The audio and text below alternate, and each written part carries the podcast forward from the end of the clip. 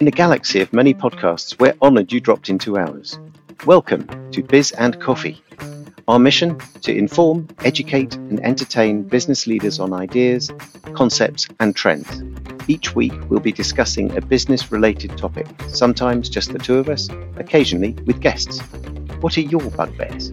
Throw them over and we'll work them out together. If you'd like to be a guest, get in touch. And now, over to our hosts, Io and Christopher. Thought today we'd talk about engagement and particularly engagement from when you start a new job or a new activity.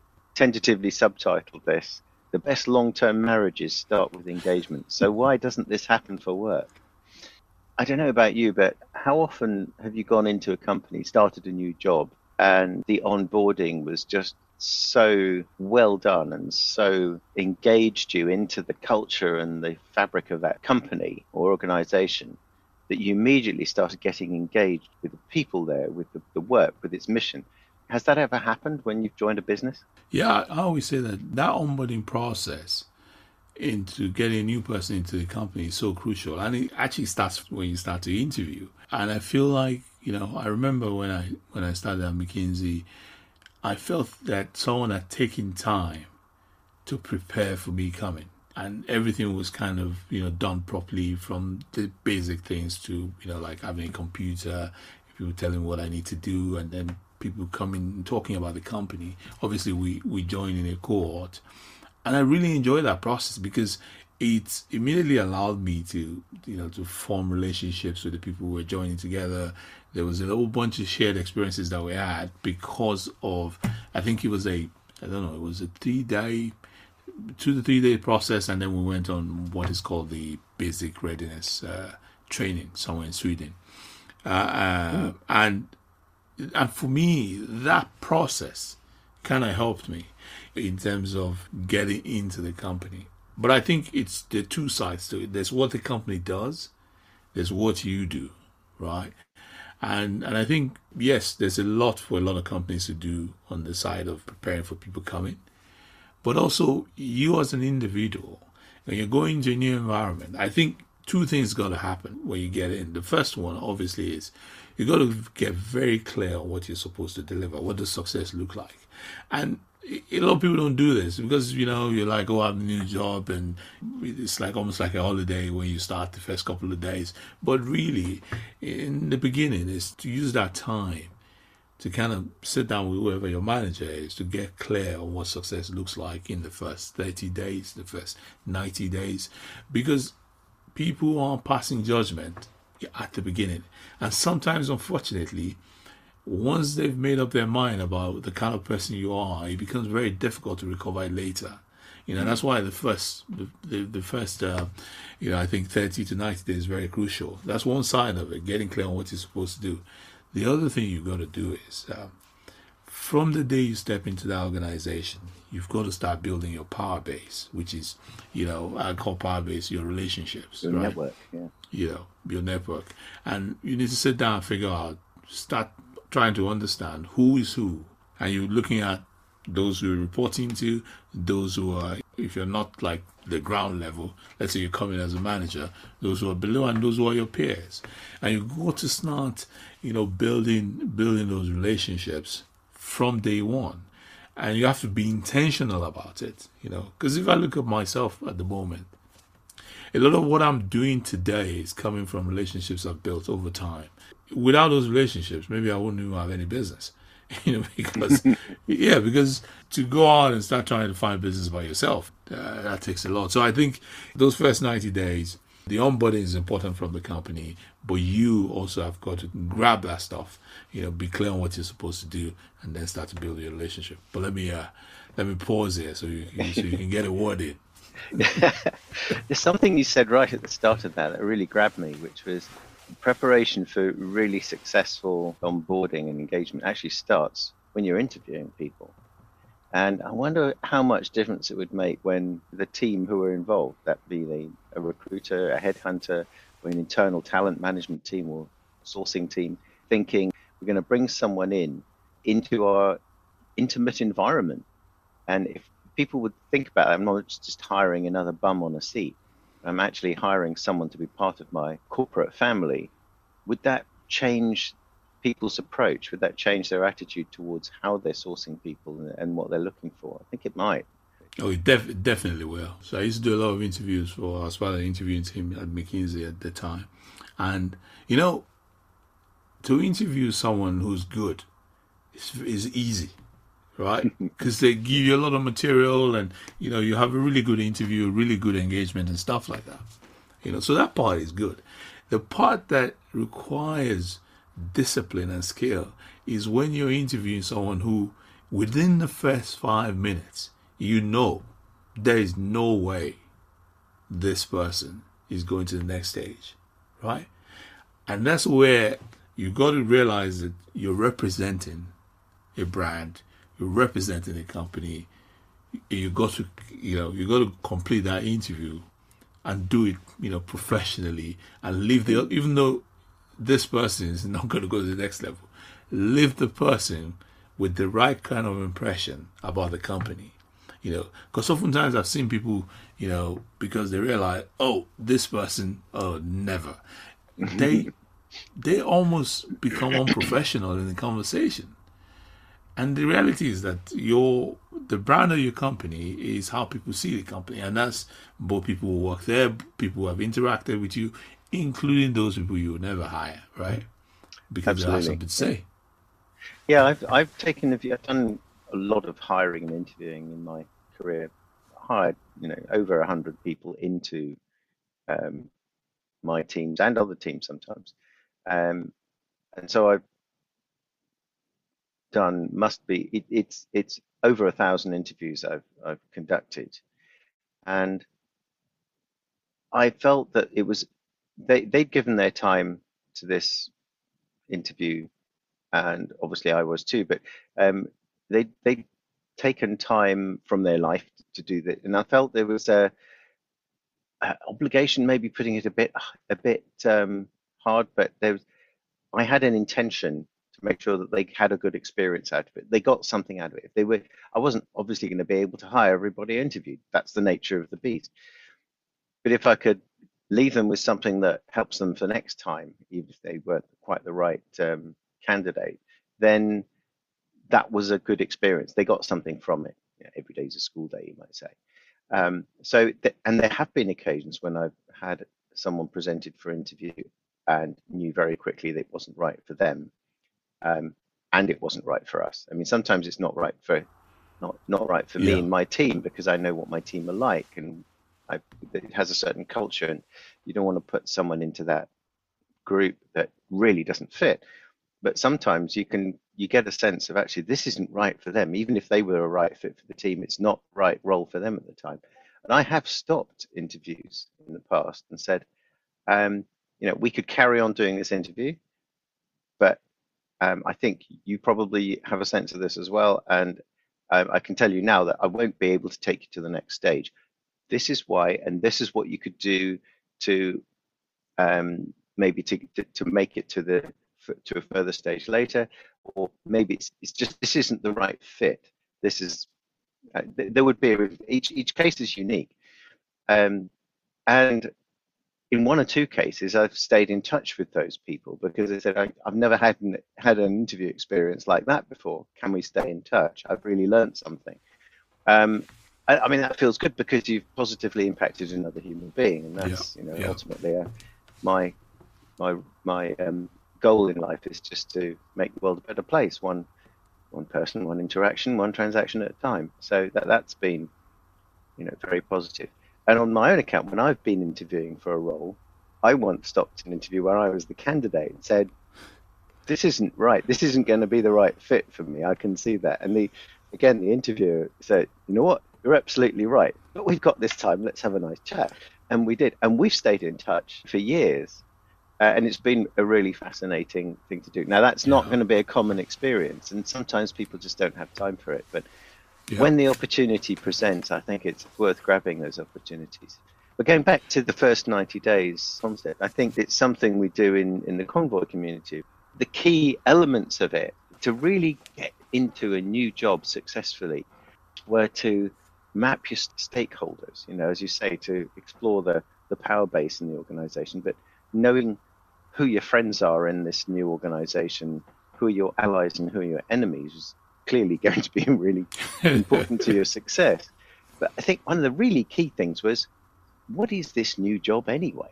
I don't know about you, but my experience of job descriptions is that, particularly in leadership and management, they rarely reflect the reality of what the job entails. They're very often an amalgam of the, of, of the skill sets of the people that you're going to be supporting as a manager or a leader, rather yeah. than necessarily what do we need here? We need someone who's really good at managing difficult personalities because in IT we well probably everywhere, but we like to think in IT that we have some unique characters and personalities, and of course we do. Whether it's an attitudinal shift or something like that, it's a realization or an awareness that says, okay, you need to know what this job really is. And who really knows that? Well, it's your boss should know, your new boss, but the people who really know are your customers in this new role, who are the people you support, the people they serve, and your boss.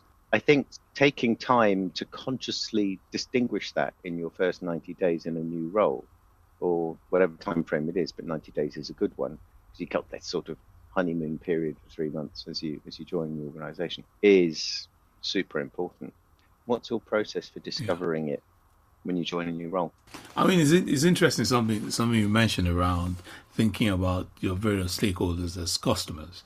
Because it's something there's something we do in lean which is you know you you try to identify what the critical requirements for success or they call it ctqs if you use that language for the customer. So for me i always try to identify first of all who determines if i am successful in this role? Who's the person? Or the persons right? Because identify them and then i want to know from them what do I need to deliver to be successful? And it's something I want to agree, you know, we write it down, we agree that's what it is. So that's, you know, that's like the nice to have, right? Or no, the must have. Then the next thing then becomes, okay, who are all the, you know, that the influencers around who, if they are unhappy, they can negatively influence the bosses or whoever my main or key clients are and then I try to understand what makes them happy or what do they require from me. And then once I map that, then I figure out, okay, look, in what sequence do I need to tackle these things? And one of the things I found is that there's what you do, mm. and then there's how you communicate it. I always and I always find that a lot of people where where everything falls apart, and I've seen it in my career sometimes where I've had problems, is it's not doing the job mm-hmm. where things fall apart is communicating effectively what you've done or what's going on. That's where things fall apart. And a lot of it is always, you know, I found when you haven't done, when I haven't done that analysis of, okay, the stakeholders, who needs, who's responsible, who's accountable, who needs to be, you know, informed, who needs to be consulted. All of those interest, interesting things that you would do if you were doing, you know, a, a project, mm. a Six Sigma project or Lean project, right? And I find if you invest time, whenever I've invested time thinking about who do I need to be talking to, what frequency do I need to be talking to them, what do I need to be saying to them, and I've executed that, I don't even have to do the best job in the world mm. to be the most important person in my role. Just because the communication, the effectiveness of the communication means that everyone feels like, okay, this chap knows what he's doing.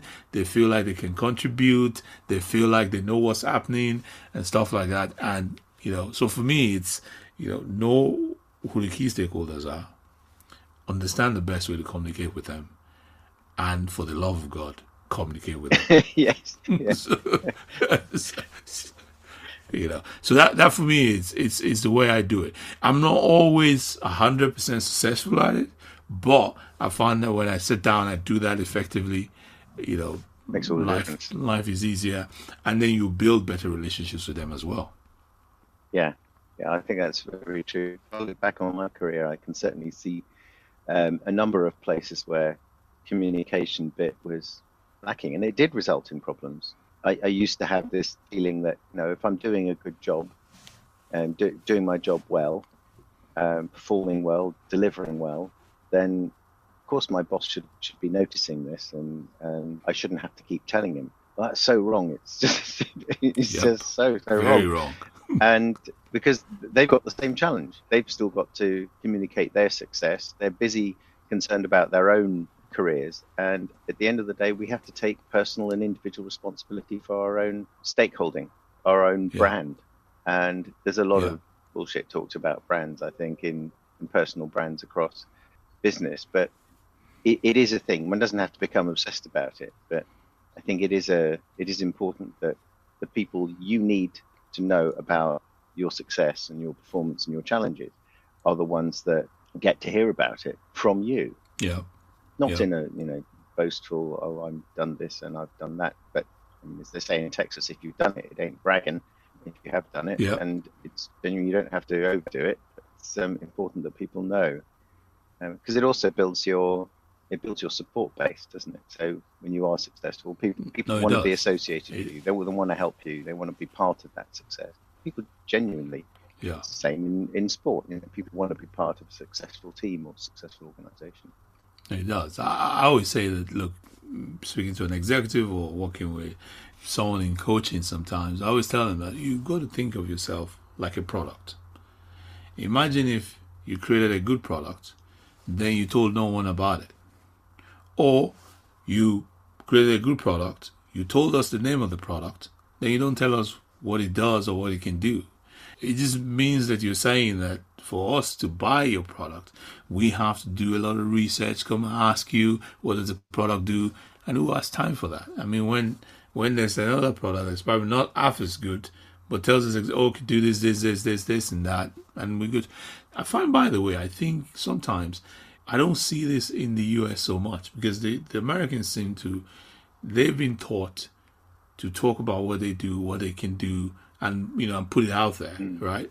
Whereas in England or or even some parts of Africa, it's different. You got to be, you got to be modest. You got to, you know, you got to let someone say you're a good speaker. Don't say you're good. You know, all kinds of stuff that I think sometimes they they're just counterproductive. If you're good at speaking, well, tell us you are. So in case we need to, we need someone to run the event, we'll come to you.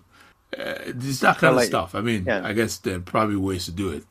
It's a subject I think we'll return to in another episode. Will be around strengths and uh, strength-focused cultures. So where you you you take we take as leaders we take an active role in discovering and understanding what people's strengths are, so we give them more of that stuff to do rather than know, try as, as a lot of organisations do identify weaknesses and then fix them.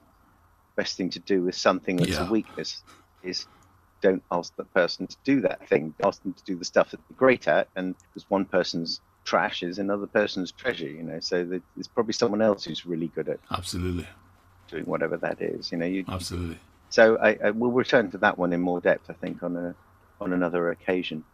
Yeah, what does great look like? Yeah, I think that that's the point you made it very clearly in this is when getting engaged in your new role and to make that as effective as possible, you need to know what good looks like. You need to know what excellence looks like, and and you're aiming for Yeah, that really. yeah.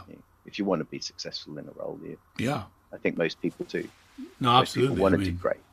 Yeah, because it's important that you know what the other party considers excellent, not Yeah. what you consider excellent, what the other party who's going to do the evaluation considers excellent. So you know that, then you, you're building your relationships, and then just create, just go for it, just do it, you know, and, and have fun.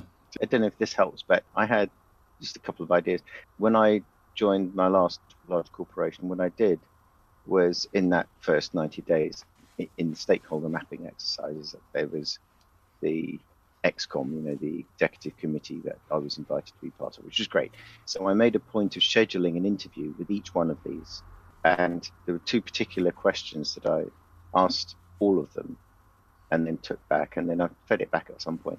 First question was, what does great look like in this role? Taking that theme, what does excellent to you in your department, getting services from my teams? What does excellent look like? And the second question was, if I could fix one thing, if I had a magic wand and I could fix one thing, what would you have me fix? And that gave me the opportunity to really understand what would be the quick wins here What what were the things that will buy me support from my peers if I then want to do something that perhaps isn't specifically for them? To fix some things, you have to dig up the road, and people are going to resist that. Right. So, Right. what will give me the listening from them that allows us to do something that's going to be a bit more disruptive for a bigger future gain? Yeah, that was that was very powerful, very very effective. in a new role, you always want to know, you always want to understand, you know, what the stakeholders are expecting.